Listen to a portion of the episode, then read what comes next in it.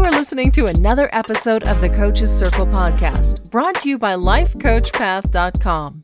Our goal is to explore all the different ways you can craft your own career in the fields of coaching, wellness, and mental health. Each episode features guests who offer an authentic perspective on their own unique career path and explores ways you might begin to craft your own. For more information on who we are and what we do, visit www.lifecoachpath.com. And now, here's your host, Brandon Baker. Hi, everybody. Welcome to another episode of the Coaches Circle podcast. Today's special guest is Kim Schneiderman. She is a licensed psychotherapist and author of Step Out of Your Story Writing Exercises to Reframe and Transform Your Life. Hi, Kim. Welcome to the show. Hi. Thanks. So glad to be here.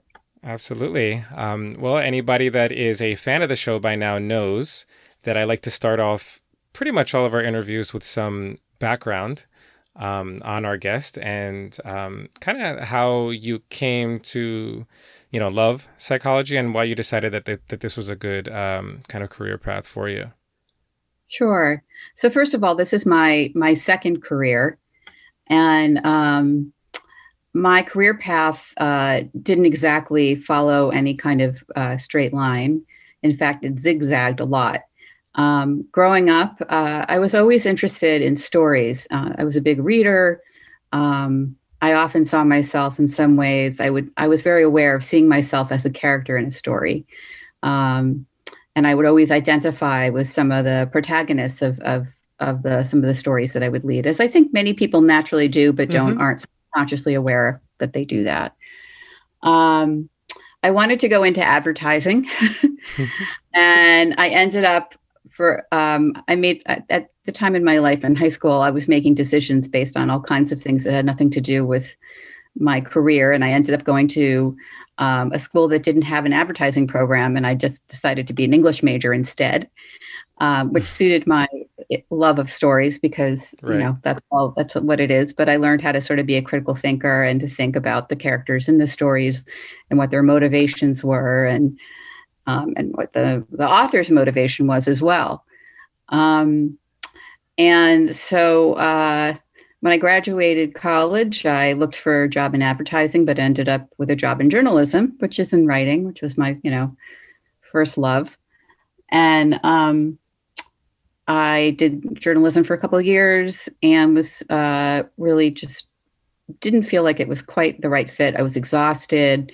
Uh, I didn't have this burning um, drive to break the news um, the way that some of my, uh, you know, and I was uh, some of my fellow colleagues did. And I was also um, beginning to do a lot of. I was living in San Francisco and doing doing beginning to do a lot of like personal inquiry and seeking into my own psychology and um, you know neurotic complexes mm-hmm. being a new yorker in san francisco.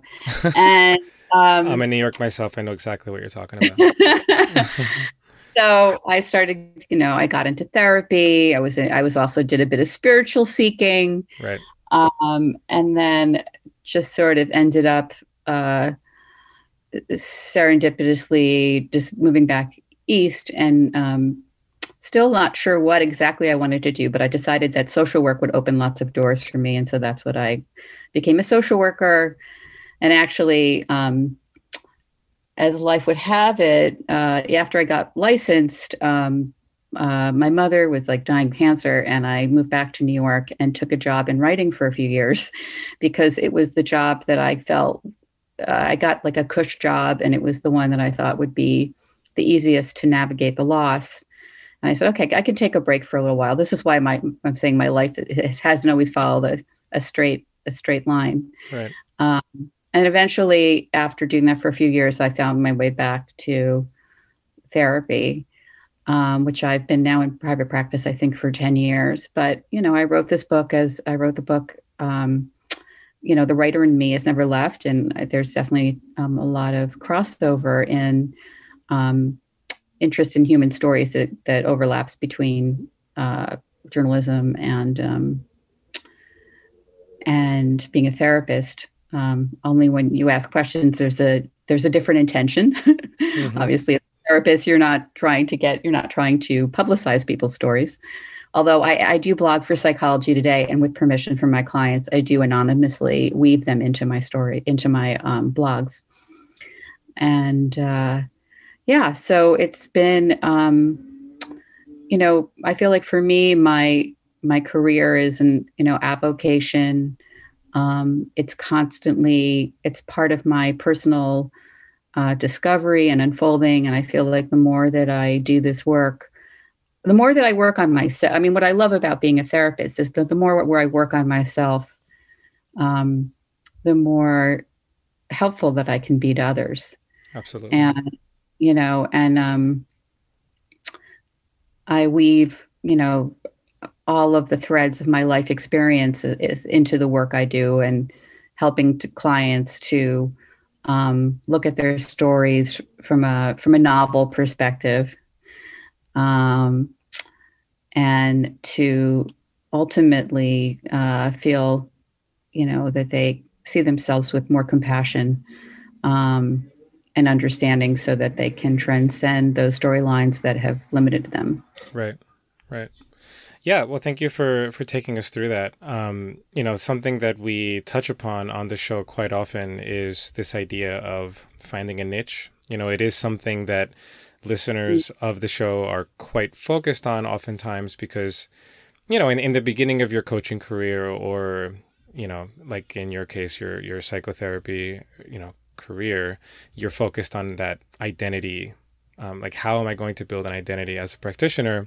And i think sometimes the the mistake is to think well my niche has to be focused on the client. So for example um, you know a trauma focus or a focus on careers or a focus on you know sexual addiction or a focus on you know infidelity. So all these different kinds of challenges that clients can come to you with um, but but really the niche of a coach or a therapist could be on on focused on you as the practitioner. So what angle are you going to take to help clients through whatever challenges they're facing? So in your case, you know, you see clients dealing with like you mentioned on the website, life transitions, you know, mm-hmm. grief and bereavement, um, relationships, right? Overcoming blocks.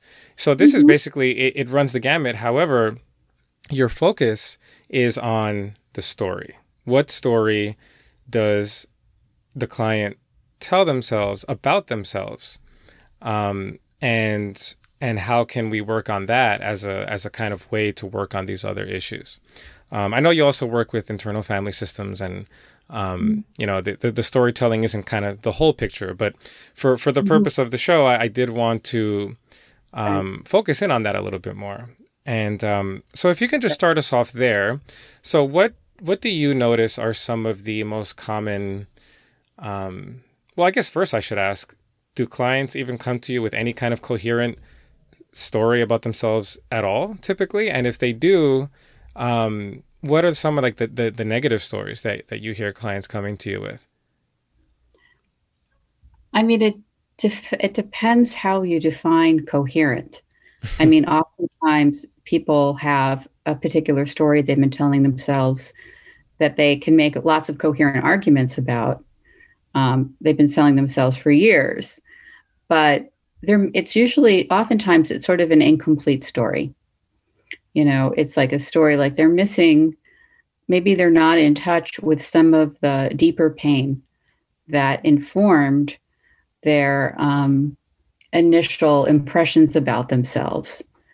Um, and so, and the way that they tell the story, you know, again, again my, my perspective has shifted so much since I started internal family systems. But one of the things, I'll just sort of pivot here a little bit and just say that one of the ways that I understand hu- the human life story mm-hmm. is that it's it's um,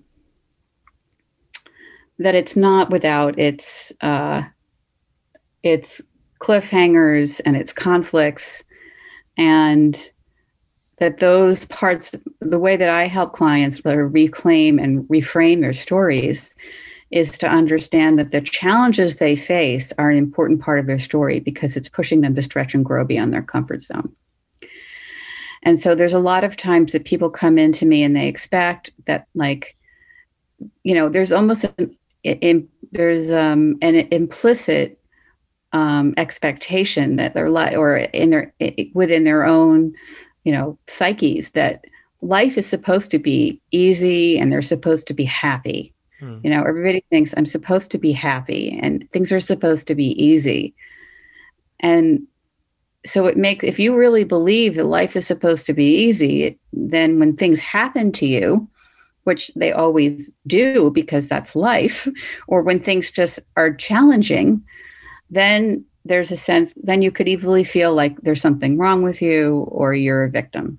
Right, because your story deviated from what you thought it was right. going to be. Got exactly. Yeah. So I often talk. So I what I try to do is, um, especially in, in writing workshops that I teach based on my book, um, is help people differentiate between what I call like you know a self defeating story or a victim story, and what I call like a soul narrative, which is basically embracing that the aspects of your story that are challenging you right now are also pushing you to develop those sort of areas within yourself that you know like if you can imagine like a personal trainer mm-hmm. right it's like a character development workout it's helping you to develop those areas within yourself that may be like flabby or not as strong by actually it's uh, it's pushing you to use your strengths that you already have but also like helping you to like develop those areas that maybe aren't so strong by bringing them to the surface so that you can look at them and say oh wow okay this is really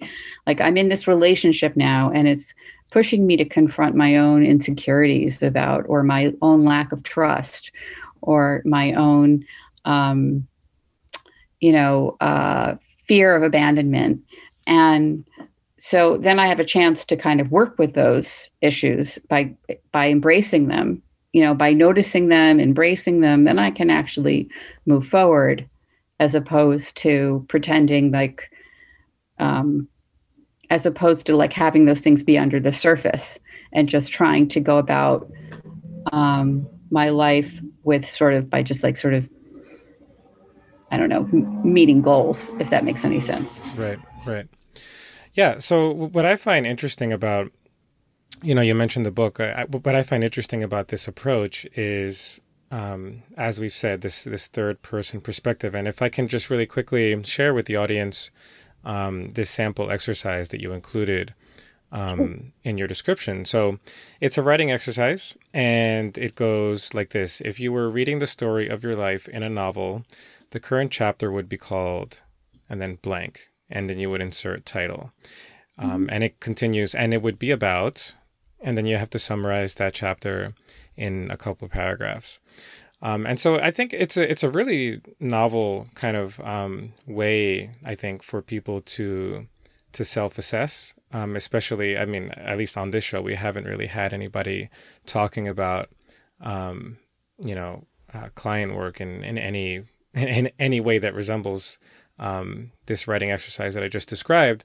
And so I mm-hmm. wanted to I wanted to ask you, what is it about this kind of third person perspective um, sure. that you think works so well as opposed to um, the typical you know talk therapy perspective, which is just like you're pretty much you know mired in your in in the moment like in this particular challenge that you're facing right now there is kind of no big picture perspective typically Sure. Um, so, a couple of things. The third person gives you a little bit of psychological distance from your ego. When we think about ourselves as an I, we become very attached to whatever we, however, descriptors that follow. Like I am a lawyer, I am a stockbroker, I am this, I am I'm a mother, I'm a whatever it is. We become very very attached to it, and people. There's a lot of um, weight that's assigned to those descriptors. And what happens when people write in a third person um, narrative, which is referring to yourself as a he or she or maybe a they, um, is that you begin to sort of get a little bit of like, um, you begin to get some distance so that you sort of can have um, a like a, a, a broader perspective um, on your own story. and this is not just based, you know, this is not some clever, clever gimmick, but it's based on a growing body of psychological research that shows that people who tend to view themselves through the third person narrative or view like a, a past event through a third person narrative tend to view themselves much more compassionately and gently. And it's almost like you're sort of tricking the centering ego into thinking that you're talking about somebody else, but you're yeah. actually talking about yourself. Interesting. And sometimes you know how people say like, "Oh, it's so much easier." Like, you know, there's that that classic CBT question. You know, with someone who's sort of beating up beating up on, up on themselves about you know being late or doing something they wish they hadn't done, and you say, "Well, if you were."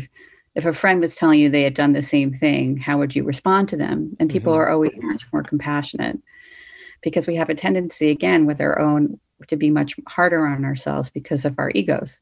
So what the third person does it just it gives us a little bit of psychological distance to see ourselves um, from a broader perspective. And you know the other the other piece of it is i um, is that is the idea of looking at your life as a story you know, because every life is an unfolding story. It's a unique, dynamic, potentially heroic story that's open to interpretation, especially your own.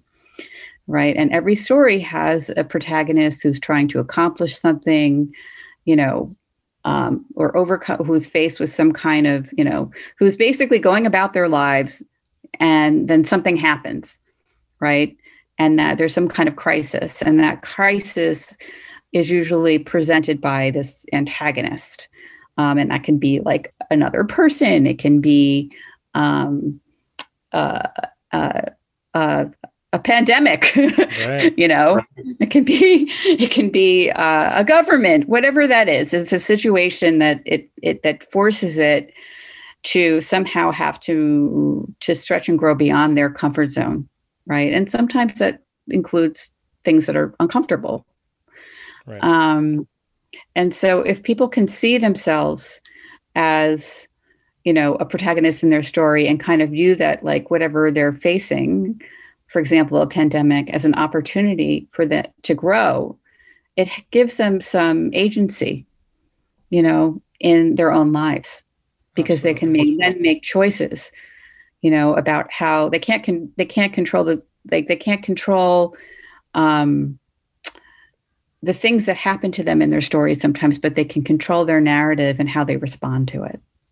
Absolutely. Yeah. So this actually has come up in different contexts on the show before what you mentioned about how people are able to kind of um, help others more effectively mm-hmm. than they're able to help themselves. And mm-hmm. I think that is so important for aspiring coaches, you know, given that the show is centered on on coaching, it's so important for young coaches to remember that the the the main point of coaching is not to tell the client what they should be doing because nine times out of ten they already know. Um, if if they were to if they if the roles were reversed, the client would actually be able to speak to one of their friends or one of their family members much more lucidly um, about their problems even though they're not able to do that on themselves. And so as, as a as a coach, it, it, it, can often be tempting to have this kind of imposter syndrome about like, oh man, who am I to sit in a room with somebody and tell them, you know, and kind of help them through their challenges, you know.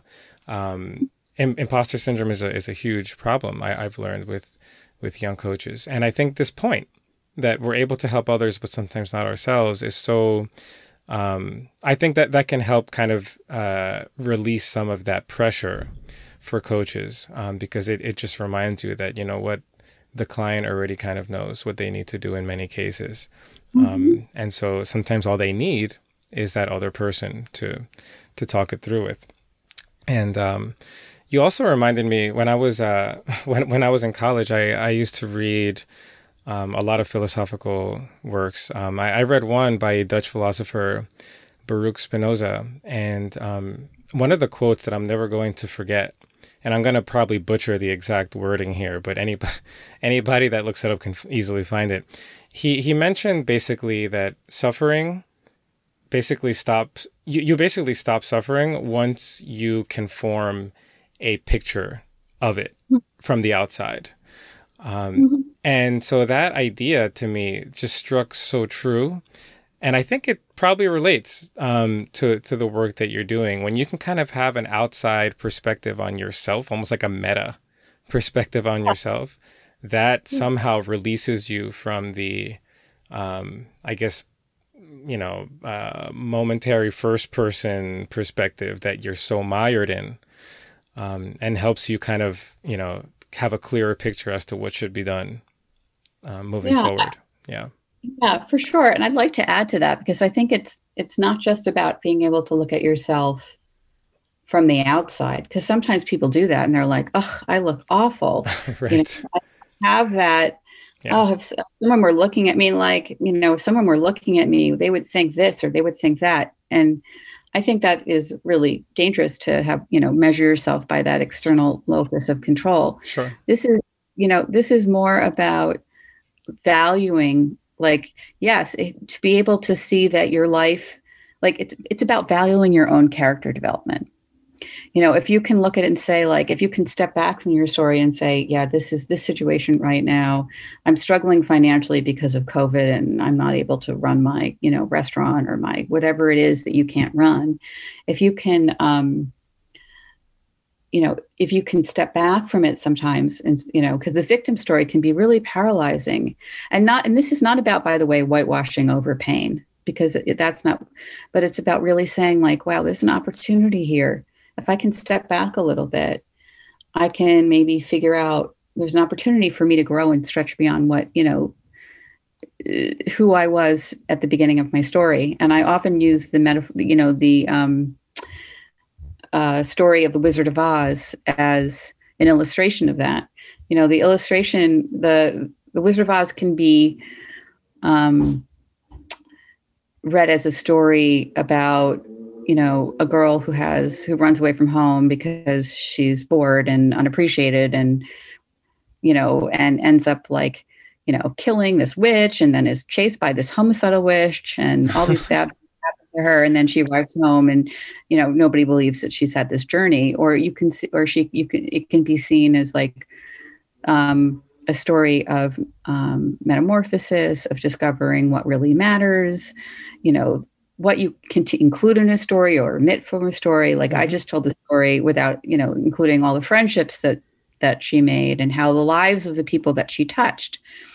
And it's basically, you know, it's the it's the same story, you know, but it's it depends on like what details you include and how you look at it as you know for the second story and i and i actually have in my book um actually really i i use you know two i actually write out two different versions of the of the wizard of oz but um it's about you know really valuing her own transformation and character development which right. is important. Yeah. Absolutely um, yeah well thank you for for taking us through that i think that was a really unique perspective um, and I, I love how you mentioned earlier that you kind of have thought in this in this vein in this you you've kind of had this perspective ever since you know even way before you started your career as a therapist. It's kind of always how you've viewed your own life. Um, it's kind of a it's kind of an angle you've always had, and so I think I think a, a trend that listeners of the show by now should be picking up on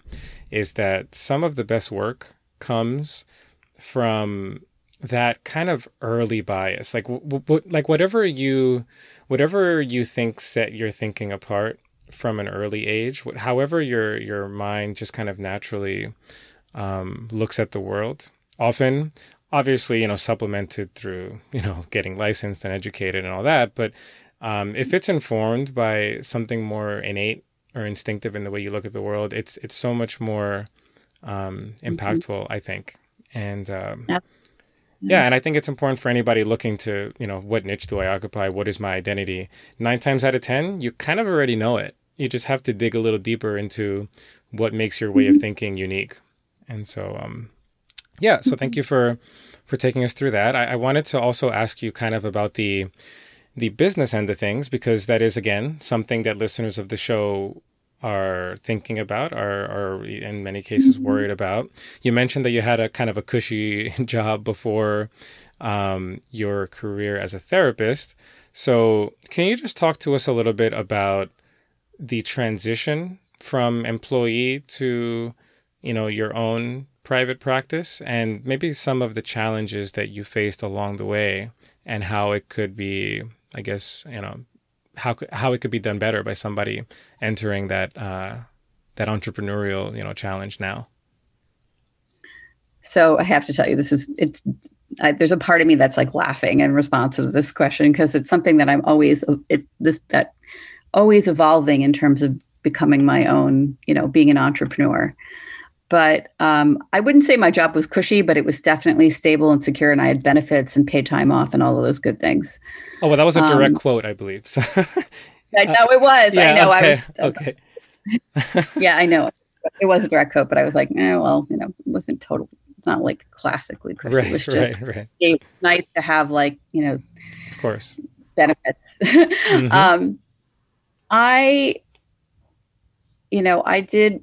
I kind of dipped my toe. I was sort of I went down from working full time to part time, as many people do, um, dipping my toe into my own private practice. Um, I, when I started, I was I was highly disorganized.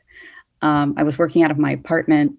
I um, was. Uh, I mean, I'm not I think my strength is in my insight and my intellect and my compassion um, and my creativity, but it is not in my business savvy.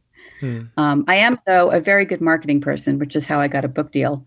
Um, I'm a good writer. I know how to like draw people's attention. So those things really did help, and they've given me a bit of an edge, about, I think, among other therapists because I know how to promote myself.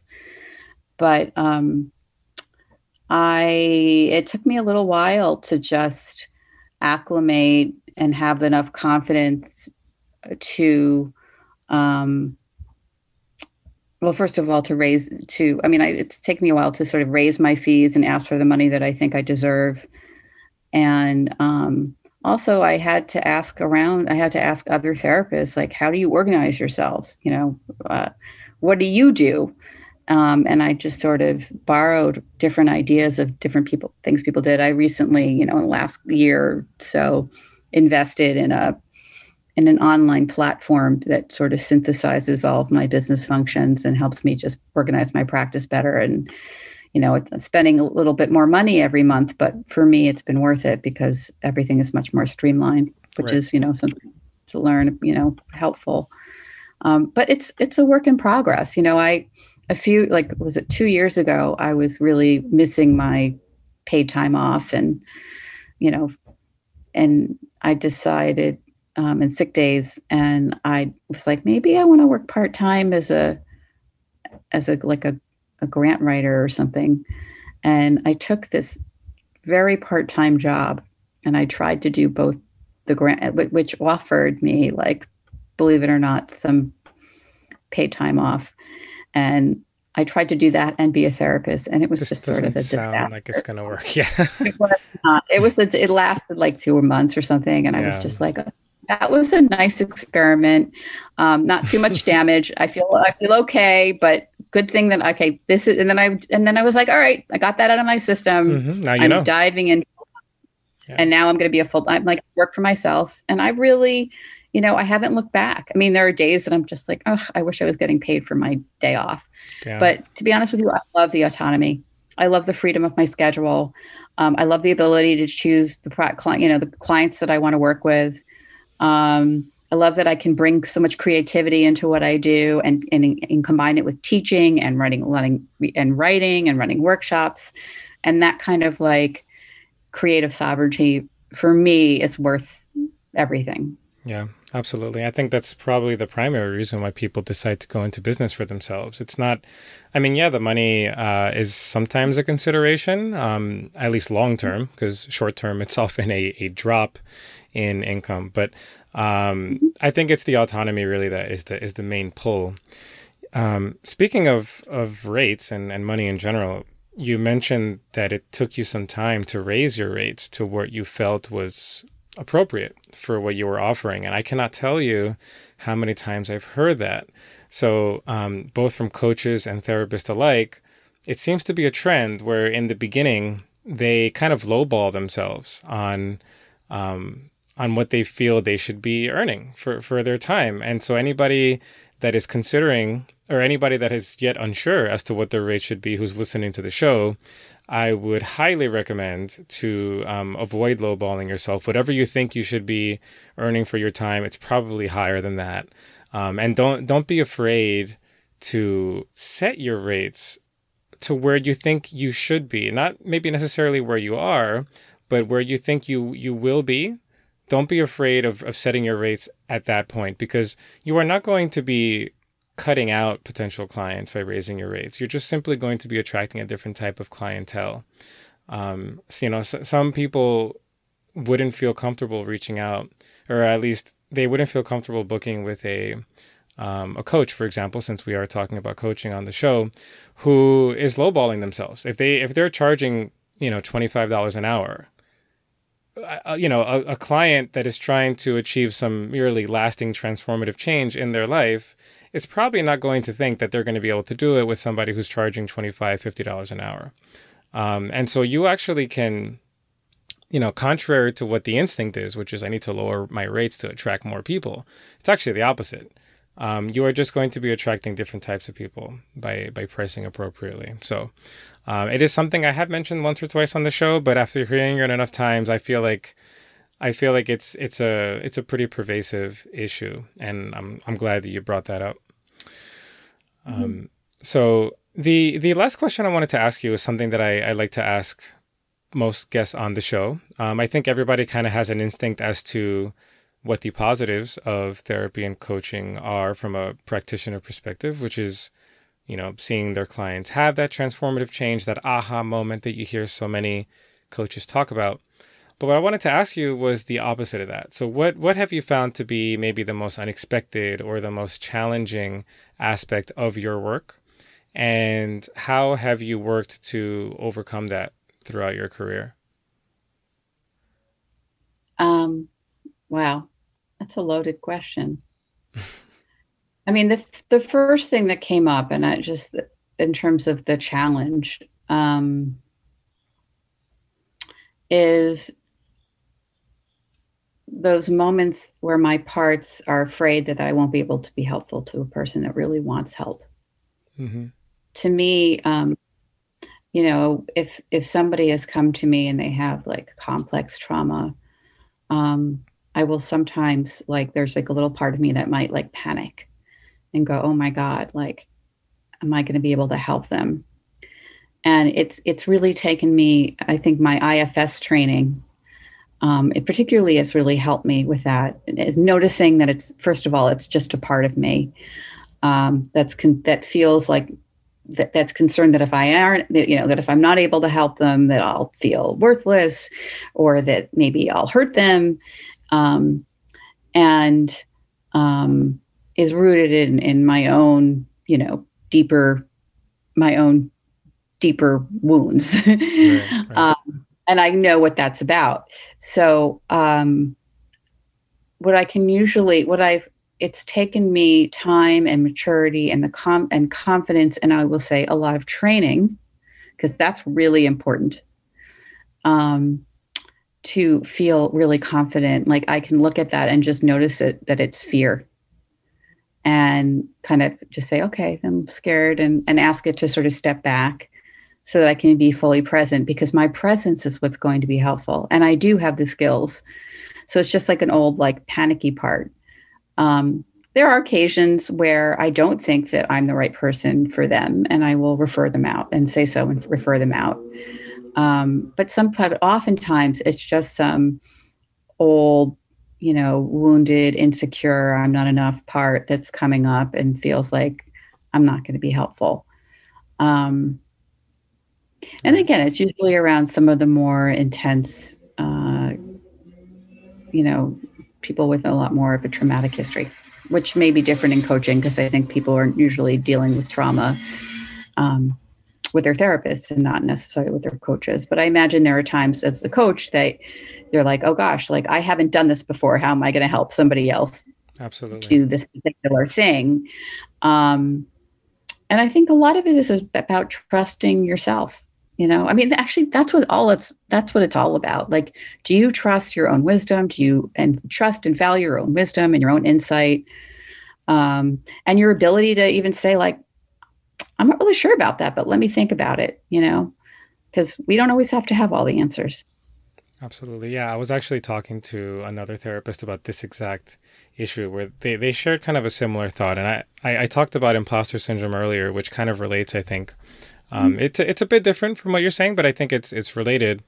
Um, mm-hmm. And she mentioned to me how um, she she said, "I bet hundred percent of the coaches and therapists that have shared this experience or this fear have been women." And I'm mm-hmm. like, huh, I never thought about that, but let me think on it. And when I did think about it, it was absolutely true.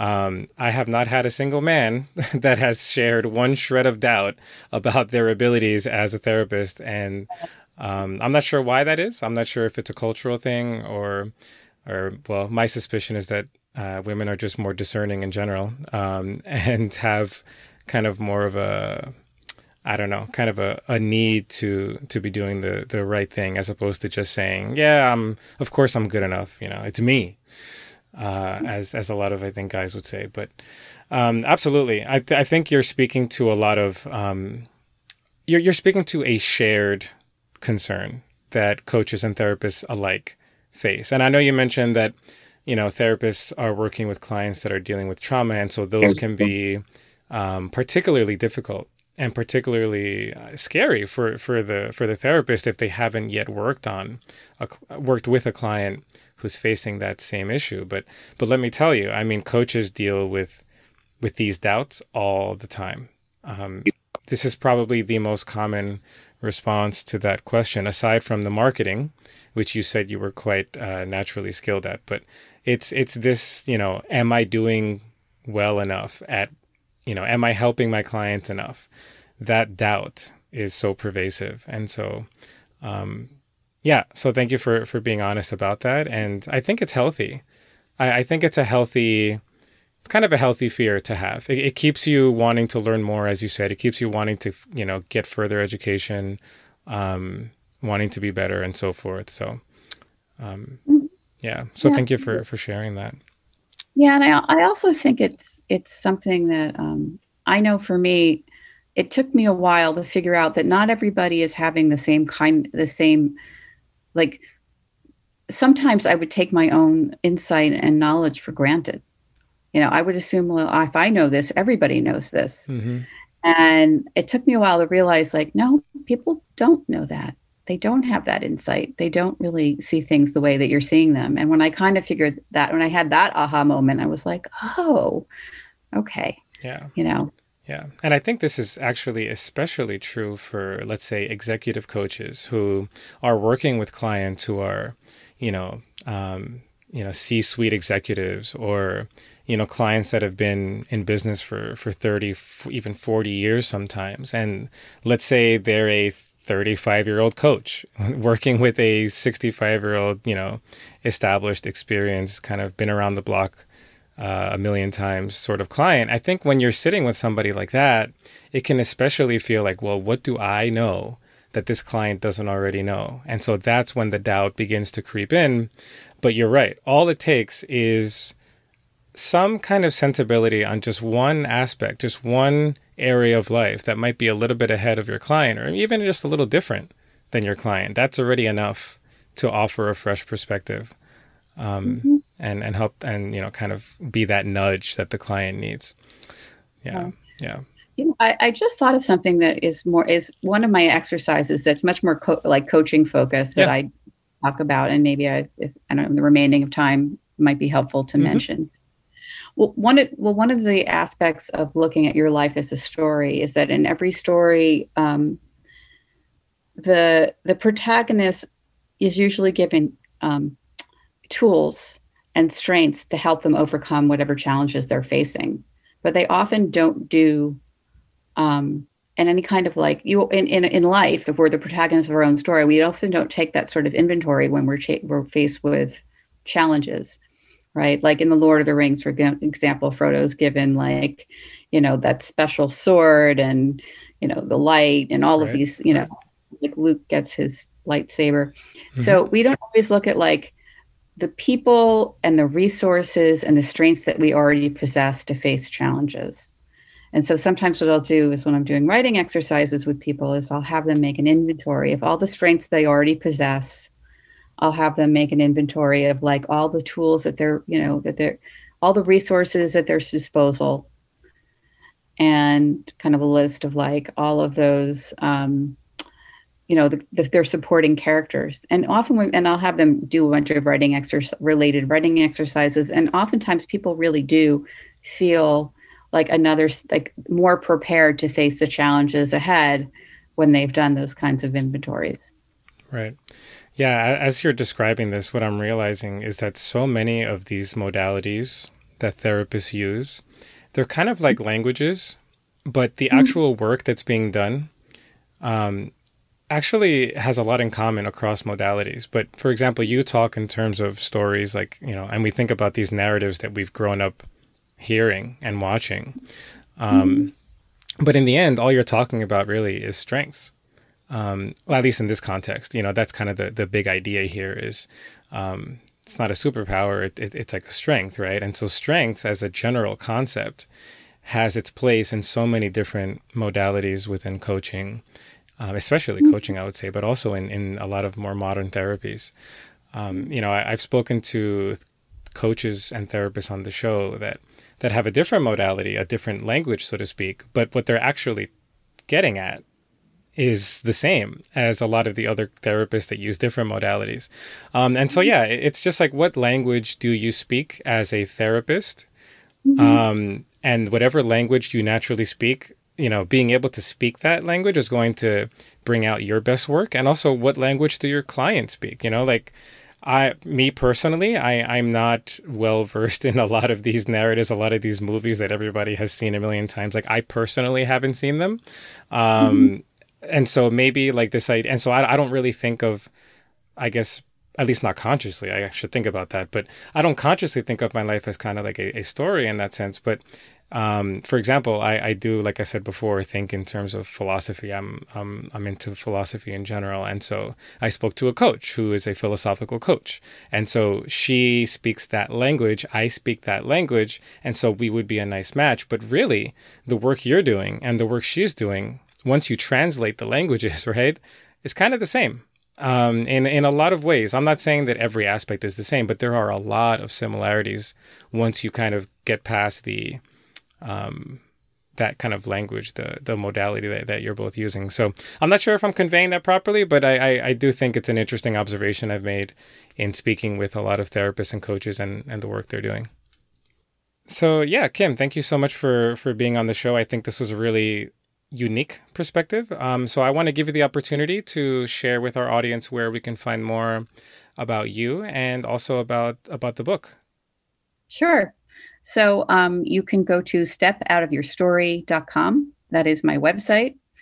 Um, the book is also available through New World Library's website. New, um, you can just Google New World Library, but that's my publisher, or you can buy it on Amazon. Uh, and I have a Facebook page also entitled Step Out of Your Story. um, and I'm occasionally on Twitter, but I also have a psychology blog called The Novel Perspective. But anyway, if you'd like to be on my mailing list, you can go to stepoutofyourstory.com and there's a little contact form um, and add your name to my mailing list and I will send you information about my writing workshops and um, and other opportunities and my blogs. Perfect. Yeah, I, I love uh, that it's called the novel perspective. That's exactly what this was. Um, mm-hmm. So, yeah, again, everybody, that's stepoutofyourstory.com. Um, that is Kim Schneiderman. And Kim, thank you so much for being on the show. I wish you the best of luck. Thank you so much. It's been a pleasure.